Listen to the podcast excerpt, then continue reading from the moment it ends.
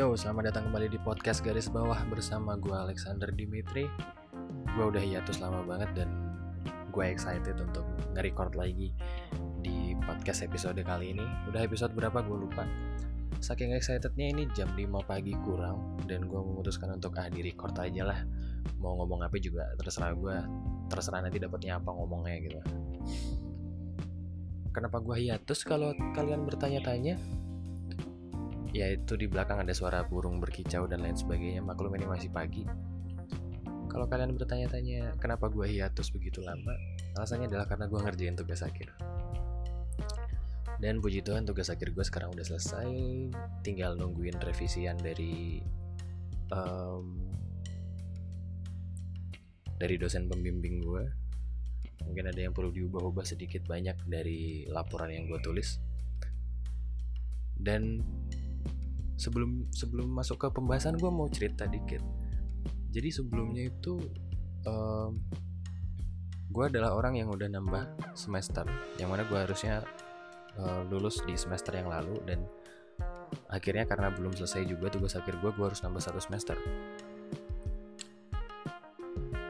Padahal gue udah ngambil SKS tugas akhir itu sejak gue di semester 5 gue semester 5 udah ngambil SKS tugas akhir. Semester 5 selesai tugas akhirnya belum selesai. Semester 6 selesai tugas akhirnya belum selesai. Dan akhirnya tugas akhir tugas akhir gue selesai di semester 7 ini. Ini gue D3 by the way. So apa yang bikin gue uh, bisa menyelesaikan tugas akhir gue pada akhirnya sebenarnya itu cuma masalah motivasi ternyata. Masalah um, keinginan dari dalam diri kita sendiri. Awalnya gue ngeremehin awalnya gue cuek banget sama tugas akhir gue bahkan dalam kurun waktu dua semester lebih itu tugas akhir gue hampir sama sekali nggak pernah gue sentuh. Dan pada akhirnya uh, di bulan November bulan November 2020 gue mulai menyentuh lagi tugas akhir gue itu mulai gue kerjain mulai gue seriusin begadang dari pagi sampai pagi kerjain kejar materinya cari teori-teorinya cari referensi dikerjain barangnya. Akhirnya bulan November selesai tugas akhir gue juga selesai gitu. Jadi bisa dibilang dari 0 sampai 100% tugas akhir gue itu cuma perlu waktu sebulan. Dan di situ gue nyesel. Nyeselnya kenapa karena gue harus bayar semester lagi. Padahal gue bisa selesai di semester 6 atau semester bahkan akhir semester 5 gue seharusnya udah bisa selesai. Karena sebenarnya tugas akhir gue itu sesuatu yang udah gue konsep sejak awal gue masuk kuliah. Jadi um, begitu tugas akhir gue selesai ya gue seneng iya nyesal juga iya kenapa selalu diundur-undur gitu? Kenapa nggak dari dulu gue kerjain gitu? Nah gue dalam proses gue mengerjakan tugas akhir ini ada hal unik yang terjadi pada diri gue yang mana ketika gue ngerjain ini ketika gue fokus beneran fokus ngerjain tugas akhir gue ngerasa kayak hal-hal yang dulunya bikin gue excited hal-hal yang bikin yang bisa dibilang jadi hobi gue itu gue jadi nggak punya semangat untuk ngelakuinnya lagi salah satu contoh adalah main game. Gue ngegame dulu itu bisa 6 7 jam per hari. Dan um, itu pastinya buang banyak waktu dan itu juga salah satu faktor kenapa tugas akhir gue nggak selesai-selesai. Karena gue kasihkan main game dan gue nggak nyentuh tugas akhir gue gara-gara gue kebanyakan main game. Gue main game itu malam sedangkan siang dari pagi sampai siangnya gue ada kerjaan lain untuk bantu-bantu di rumah bantuin bisnis orang tua dan lain sebagainya. Jadi kesempatan gue untuk ngerjain tugas akhir itu sebenarnya ada di malam hari tapi gue malah menggunakan waktu itu buat main game. Nah itu salah satu faktornya. Salah satu faktor yang menghambat kemajuan tugas akhir gue tapi pada satu titik di mana gue udah memutuskan kalau oke okay, um, gue harus selesai gue harus selesaiin tugas akhir gue dulu. Gue harus beneran nge-push ini. Di situ di titik itu gue bilang um, tugas akhir gue satu bulan harus selesai. Dan beneran gue gas dari bab 1 sampai bab 5 dan alatnya juga dibuat. Akhirnya tugas akhir gue selesai. Hal hal unik yang gue bilang itu tadi yang mana gue udah nggak punya semangat untuk main game itu juga uh, gimana ya itu juga berpengaruh ke hal-hal lain. Ketika gue punya waktu luang gue lebih suka pada dulu ketika gue punya waktu luang gue lebih suka buat uh, scrolling Instagram nonton nonton YouTube cari hiburan dan lain sebagainya. Sekarang gue udah nggak udah nggak punya hasrat lagi untuk ngelakuin itu. Gue udah nggak punya hasrat untuk main game. Gue udah nggak punya hasrat untuk scroll scroll Instagram yang meaningless. Gue juga udah berhenti nonton nonton video di YouTube yang hanya sebagai hiburan dan nggak bisa ngisi kepala nggak bisa nambah isi kepala. Gue udah ngindarin itu lah. Gue udah ngindarin itu. Sekarang gue lebih ke ketika gue punya waktu luang gue pikir gue pengen manfaatin waktu luang ini untuk uh, some something in the future something useful in in the future gitu. Jadi apa yang gue lakukan sebagai ganti hal-hal dalam tanda kutip nggak mutu yang ada yang gue lakukan sebelumnya itu gue sekarang mempelajari banyak hal. Gue mempelajari gue mempelajari investasi saham gue juga mulai belajar bagaimana cara bikin bikin produk dan gue dalam waktu dekat pengen ngeluarin produk fashion ngeluarin brand fashion gue sendiri. Terus juga gue belajar desain terutama UX design yang mana akhir-akhir ini UX design beneran um, beneran menyentuh gue gitu. Kok menyentuh sih bahasanya kayak kayak gue beneran tertarik sama UX design akhir-akhir ini dan gue mulai mempelajari UX design sedikit banyak. Dan uniknya adalah itu terjadi tanpa gue merasa bahwa gue sedang belajar sesuatu. Ya itu terjadi kayak gue lagi ya ya gue lagi cari hiburan aja. Gue merasa terhibur dengan belajar. Gue merasa terhibur dengan uh, mendapatkan ilmu baru. Gue merasa terhibur ketika kepala gue terisi eh, hal-hal uh, baru yang ternyata itu bikin gue senang nonton YouTube juga nonton nonton scrolling scrolling Instagram yang meaningless gitu cuman cari-cari video lucu doang gue udah nggak ngelakuin itu lagi sekarang. Nonton YouTube nonton nonton yang berbau hiburan segala macem gue gue ya masih nonton sedikit tapi um, itu cuman kalau lagi makan doang lagi makan nontonin YouTube. YouTube YouTube yang buat lucu-lucu buat menghibur buat sedikit uh, buat sedikit biar otaknya nggak otaknya nggak konslet gitulah. Sekarang tontonan-tontonan seperti itu gue oh, udah udah sangat berkurang dan digantikan dengan tontonan-tontonan yang menurut gue lebih bermutu salah satu contohnya adalah uh, akhir-akhir ini gue lagi suka banget nonton dokumen dokumenternya Netflix. Dokumenternya Netflix tentang The Art of Design. Nggak tahu kenapa belakangan ini gue lagi tertarik banget sama dunia desain. Entah itu desain arsitektur entah itu desain uh, desain sepatu bahkan desain fashion bahkan desain produk. Karena itu ada hubungannya dengan hal yang lagi gue minati sekarang yaitu UX design.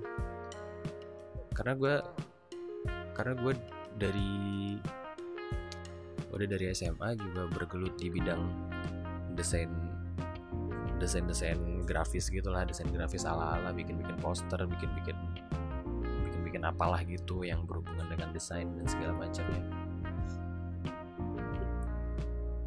kok kita malah sampai bahas desain ya?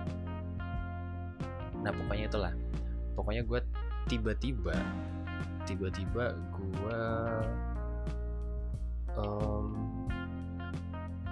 tiba-tiba gue berubah hiburan gue berubah dari yang tadinya menurut gue pribadi meaningless jadi sesuatu yang lebih meaningful. Dari yang tadinya cuman menghibur dan sekarang berubah jadi yang menghibur tapi juga mengisi otak. Oh ya gue jadi gue jadi ingat sekarang juga gue udah udah mulai kembali ke hobi asal gue yaitu baca membaca buku. Ya baca buku. Um, gue kembali mulai baca buku setelah sekian sekian lama. Yang nggak lama-lama banget sih sebenarnya. Gue gue emang gue emang suka baca buku tapi di kuliah. Di masa-masa kuliah ini jadi berkurang karena ya banyak kerjaan dan segala macam nggak mampu beli bukunya juga nggak mampu beli buku yang pengen gue beli juga. Gue barusan ke Gramedia dua atau tiga hari yang lalu gue beli buku dan rasanya waktu beli buku lagi tuh rasanya senang banget dan pengen baca lagi gitu. Gue gue beli buku di apa sih judulnya? Lupa gue pokoknya habit pokoknya bukunya tentang habit uh, karyanya Charles Duhigg. Gue nggak tahu cara pronounce namanya gimana pokoknya itulah. Kenapa gue pilih buku itu? Karena gue um, jadi gue kalau milih-milih buku itu uh, gue buka satu halaman gue baca halaman itu. Kalau gue ngerasa kayak ah enggak nih langsung gue langsung gue tutup langsung gue kembaliin. Berarti itu bukan buku yang gue cari ketika gue hmm, ketika gue pegang buku ini gue buka satu halaman gue baca gue baca gue baca gue nggak sadar tiba-tiba udah habis aja halamannya. Padahal bukunya lumayan lumayan gede dan tulisannya lumayan padat. Waktu itu di halaman itu kebetulan menceritakan tentang uh, riset terhadap orang-orang yang punya tubuh punya tubuh gemuk. Obesitas lah kita bilang. Ternyata uh, jadi ada peneliti yang meminta uh, sekelompok orang bertubuh obesitas untuk melakukan pencatatan daily mealnya mereka. Makanan apa aja yang masuk ke badan mereka setiap harinya. Jadi mereka catat mereka catat mereka catat begitu. Ternyata um, hasil pencatatan itu merubah mereka sedikit banyak. Dan bagaimana bagaimana bisa merubah mereka? Karena ketika mereka mencatat di malam harinya ternyata sebagian besar dari mereka membaca catatan mereka dan mereka merasa kalau wow ternyata selama ini gue masukin sampah ke dalam badan gue gitu. Ternyata selama ini gue pola makan gue nggak benar. Ternyata selama ini yang gue masukin ke badan gue bisa merusak badan gue gitu. Gitu gitulah buset nafas gue pendek banget sekarang kenapa nah jadi eh, ketika mereka malam itu membaca catatan mereka mereka tersadar kalau selama ini mereka merusak tubuh mereka dengan apa yang mereka makan. Lalu mereka mulai um, merubah pola makan atau merubah apa yang mereka makan. Jadi di riset itu ada uh, tertulis sebagian besar dari mereka pada jam 10 pagi itu pasti udah ngemil. 10 pagi atau 10 malam? 10 malam. Ah gue lupa pokoknya antara 10 pagi dan 10 malam mereka udah mulai ngemil jadi orang-orang yang punya habit seperti itu mengubah habit ngemilnya mereka mereka ngemil di sini dalam artian cemilan-cemilan yang unhealthy ya junk food dan segala macamnya ya.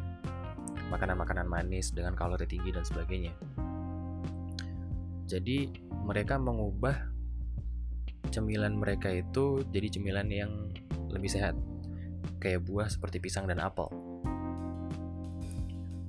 Nah, ternyata dengan mencatat itu saja dengan dengan sesimpel mencatat aja itu mereka bisa turun berat badan um, lebih cepat daripada mereka yang tidak mencatat. Ya pokoknya begitulah. Pokoknya intinya adalah uh, buku itu berisi tentang bagaimana mengubah kebiasaan itu bisa punya efek yang luar biasa bagi kita kita semua. Kita semua. Ya pembicaraan mulai agak terlalu jauh menyimpang. Jadi kita jadi gue balikin gue balikin dulu ya gue balikin dulu perspektifnya. Gue awalnya suka hal yang meaningless tapi tiba-tiba gue jadi suka hal-hal yang meaningful gitu. Apa yang terjadi? Belakangan gue gue gue penasaran dong kenapa kok gue tiba-tiba begini? Kenapa gue tiba-tiba nggak punya hasrat untuk main game? Kenapa gue kok tiba-tiba enggan untuk um, cari-cari hiburan cheesy di internet? Buset jam 5 pagi orang udah ada yang keluar kosan. Nah gue cari-cari kenapa gue seperti itu. Apakah psikologi gue terganggu atau semacamnya gitu kan? Lalu ketika gue cari-cari ini gue menemukan sesuatu yang cukup masuk akal Gue menyimpulkan bahwa gue secara tidak sengaja Waktu gue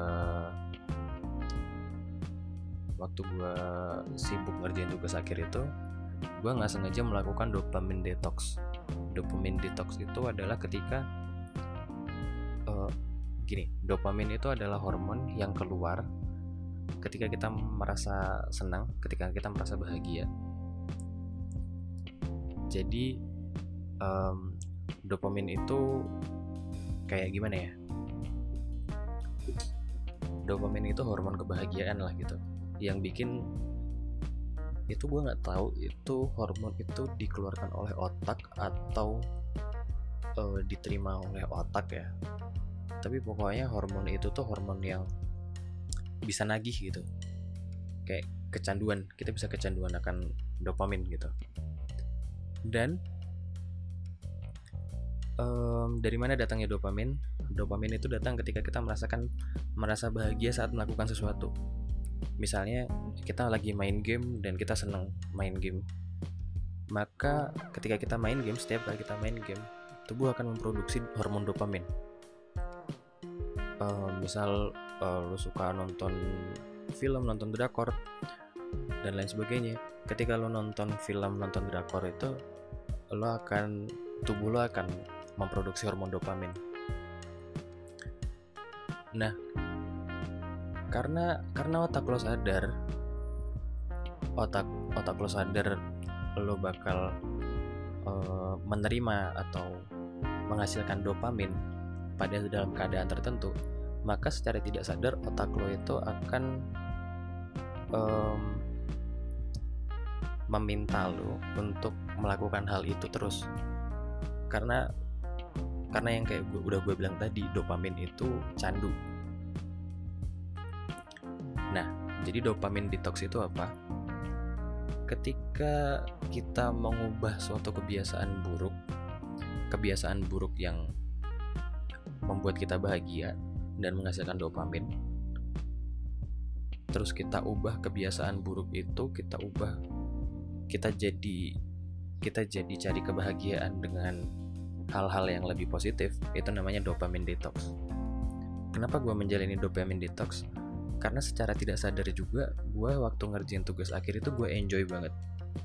Gue seneng banget uh, nulis laporan gue seneng banget baca riset-riset orang yang udah uh, ngelakuin riset serupa seperti riset yang gue lakukan. Gue senang baca gue senang baca risetnya gue senang ngelakuin uh, bikin alatnya dan di situ um, kelihatannya ya otak gue merespon dengan uh, bilang kalau oh ternyata kerja lebih menghibur daripada main game. Kalau gitu nggak usah main game aja mending cari kerjaan. Sama halnya dengan nonton nonton nonton nonton nontonin tontonan yang meaningless ketika gue udah nemu dokumenter Netflix yang bagus yang bisa ngisi kepala gue yang bisa ngasih ilmu baru ke gue otak gue langsung bilang oh ternyata lebih nyenengin nonton nontonin tontonan yang bermutu ketimbang nontonin yang sekedar hiburan pure hiburan doang tapi nggak ngisi kepala. Jadi di situ gue mulai nggak punya hasrat untuk main game. Gue udah mulai nggak punya hasrat untuk nonton tontonan-tontonan yang gak jelas. Gue nggak punya hasrat untuk untuk apa ya? Untuk scrolling IG meaningless yang lihat-lihat konten-konten gak jelas cuman lucu-lucuan konten-konten receh. Ya gue masih ngelakuin sih tapi itu itu bukan bukan sumber sumber kebahagiaan gue cuma sebagai untuk cuma buat um, bisa dibilang selingan doang gitu. Nah mungkin kelihatannya keren gitu ya. Gue juga ngerasanya awalnya keren. Ternyata gue udah dopamin detox. Ternyata gue sekarang udah badan badan gue otak gue pikiran gue udah lebih senang untuk produktif ketimbang doing something meaningless gitu. Tapi ternyata setelah gue rasa-rasain sekarang agak berbahaya juga ya. Karena um, gue jadi kehilangan beberapa hal bisa dibilang. Yang tadinya gue senengin banget tadinya gue dalemin banget tiba-tiba gue lepas gitu aja kayak main game deh kayak Dota. Dota gue udah main gue udah main Dota itu total total udah ada kali 3000 jam gue main Dota. Jadi gue udah mendalami Dota walaupun ya nggak jago-jago amat gue mainnya. Bahkan bisa dibilang nggak jago sama sekali. Tapi gue udah punya ilmu di situ. Gue udah punya ilmunya. Gue udah memahami gamenya. Lalu gue tiba-tiba kayak udah nggak mau nyentuh game itu lagi. Itu kayak ilmunya sayang banget. Padahal ilmu itu ilmu yang gue punya itu bisa gue pakai untuk misalnya gue jadi uh, gue kerja di bidang e-sport gue jadi shoutcaster karena sebelumnya juga gue udah pernah nyoba jadi shoutcaster tapi karena PC gue nggak terlalu mendukung untuk live streaming jadi gue stop dulu. Gue mau upgrade PC dulu baru nanti gue live streaming shoutcasting dan juga kayak hobi-hobi lain. Gue yang tadinya um, suka banget nongkrong anak nongkrong banget. Ya nggak anak nongkrong banget juga sih. Gue yang tadinya suka nongkrong itu sekarang gue jadi agak nggak suka nggak suka nongkrong. Maksudnya gini gue itu tadinya adalah se seorang yang kalau grup lagi sepi pasti ngajakin nongkrong. Paham gak sih? Kalau grup WA lagi kalau grup grup WA nya lagi sepi gitu kan kayak nggak ada kabar pada di mana gitu gue pasti yang postim ya posisi di mana? Yuk ke mana yuk? gitu ngopi yuk gitu segala macam. Gue gue selalu jadi orang seperti itu. Uh, lalu sekarang gue udah gak jadi orang yang gitu lagi. Gue udah kalau diajak ya oke. Okay, tapi kalau nggak ada kabar juga it's okay gue di rumah aja gitu. Apa yang apa yang gue apa yang gimana ya? Apa yang gimana sih gimana sih ngomongnya? Maklum nih masih pagi masih bego. Dari situ dari kejadian itu dari perubahan itu dari perubahan gue yang sering ngajakin nongkrong jadi tiba-tiba enggak sama sekali itu gue kehilangan kayak uh, kadang kangen gitu pengen ngumpul sama teman-teman gitu. Kayak pengen eh ngumpul eh sepi eh ternyata. Terus gue kayak mulai muncul gejala-gejala kesepian gitu kan. Kayak malam-malam tiba-tiba kayak anjing kok sepi banget? Gitu anjing kok gue sendirian aja ini? Pengen nongkrong gue tapi kayak antara pengen nong pengen nongkrong tapi nggak pengen gitu. Dan juga gue kayak mulai susah buat cari hiburan. Mulai susah buat cari hiburan karena hiburan hiburan yang beneran menghasilkan dopamin buat gue itu agak agak gimana ya agak susah untuk dicari. Karena ketika ilmu mau tontonan itu berisi ilmu juga kalau ilmunya itu nggak sesuai sama um, apa yang gue inginkan apa yang alam bawah sadar gue inginkan ya itu gue bosen juga nontonnya gitu. Kayak kayak nonton gue kemarin nonton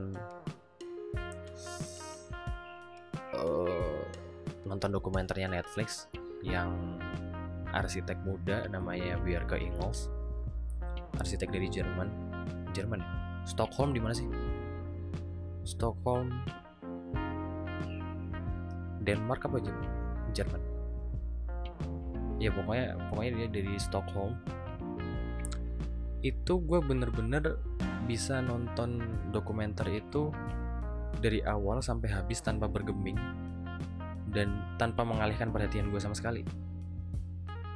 Tapi ketika gue nonton sesuatu yang lain sesuatu yang uh, berisi berilmu juga tapi alam bawah sadar gue nggak pengen itu gue pelajari atau gue dalami atau gue perhatikan ya gue lima menit aja udah nggak betah nontonnya.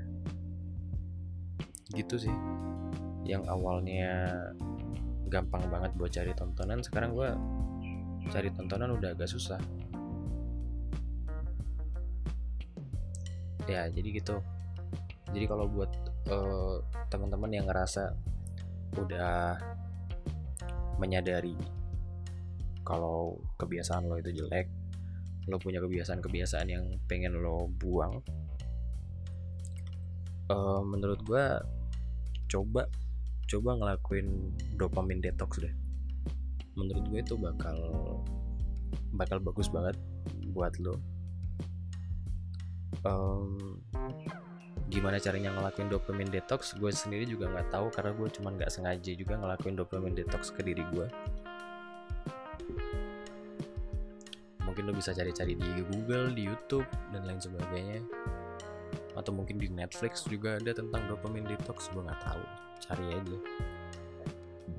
Yang jelas kalau emang dari awal udah ada niat udah ada keinginan buat ngebuang kebiasaan-kebiasaan yang dalam tanda kutip nggak nggak bikin perkembangan buat lo itu pasti ada jalannya. Asalkan kita semangat asalkan kita istiqomah asalkan ngapain sih asalkan kita semangat asalkan um, ya semangat sih intinya. Dan gimana caranya dapetin semangat? Mungkin lo harus cari motivasi. Dan motivasi orang kan beda-beda. Kalau lo tanya apa motivasi gue untuk merubah kebiasaan gue jawabannya adalah karena gue sering merenung malam-malam. Terus gue mikir gue di kuliah juga nggak pinter-pinter amat habis itu skill gue juga tanggung-tanggung. Skill desain grafis gue tanggung. Skill gue di bidang electrical engineering juga tanggung. Skill gue di public speaking juga tanggung. Skill gue bikin podcast juga tanggung. Semuanya serba tanggung. Gue merasa diri gue serba tanggung dan lain sebagainya. Terus gue mikir kalau gue yang serba tanggung ini beneran nanti terjun ke dunia kerja gue nanti jadi apa ya? Apa gue cuma jadi pegawai staff kelas bawah kelas menengah ke bawah yang kemungkinannya untuk jadi kaya rendah? Atau gue bakal gimana ya? Pokoknya pokoknya gue memper, mempertanyakan apa yang bakal terjadi ke diri gue kalau gue tetap seperti itu seperti gue yang dulu. Apa yang akan terjadi kalau I'm, I'm not I'm not I'm not taking any step. I'm not I'm not making any move. What if I don't move? Sorry tadi space barnya kepencet. Apa yang terjadi kalau gue nggak bergerak? Apa yang terjadi kalau gue nggak melakukan sesuatu untuk maju gue mempertanyakan itu dan akhirnya gue akhirnya gue memutuskan untuk gue harus merubah kebiasaan gue gue harus mengurangi hal-hal buruk yang gue lakukan. Gue harus mengurangi kebiasaan-kebiasaan yang gak mutu yang gue lakukan. Dan itu harus dimulai dengan uh, menghilangkan kebiasaan gue mengundur mengulur-ulur sesuatu. Atau bahasa Inggrisnya adalah procrastinating atau menunda sesuatu. Jadi langkah pertama yang gue lakukan adalah berhenti menunda tugas akhir gue dan gue langsung kerjakan semuanya itu. Dan akhirnya ya setelah tugas akhir itu semua selesai gue jadi punya ruang time space ruang waktu untuk mempelajari hal lain. Gue belajar tentang branding gue belajar tentang saham dan gue udah mulai dan gue udah mau mulai investasi saham gue gue udah memulai membangun brand fashion gue dan gue sangat mensyukuri itu. Walaupun gue nggak tahu nanti akhirnya seperti apa walaupun gue nanti nggak tahu akhirnya ini bakal sukses atau enggak setidaknya gue udah bersyukur gue udah berubah. Jadi buat kalian yang mau berubah jangan pernah takut untuk berubah. Jangan pernah merasa kalau apa kalau gue berubah gue pasti akan sukses atau lainnya enggak enggak yang pasti ketika kalian udah melakukan sesuatu, sesuatu perubahan yang kalian rencanakan dalam diri kalian gue yakin sih nggak akan ada yang perlu disesali dari itu. Apalagi kalau itu karena yang positif ya. Jangan lupa positifnya harus kalau kalian mau merubah diri kalian yang tadinya tidak pemabuk jadi pemabuk ya tidak akan ngefek yang ada ginjal kalian gosong. Oke? Okay? jadi tetap semangat tetap ya tai lah gue nggak tahu udah lupa caranya nutup. Pokoknya sekian aja episode kali ini. Terima kasih udah dengerin sepanjang ini. Mulut gue juga udah kering kayaknya gue perlu minum. Jadi thank you for listening and see you next episode. Bye bye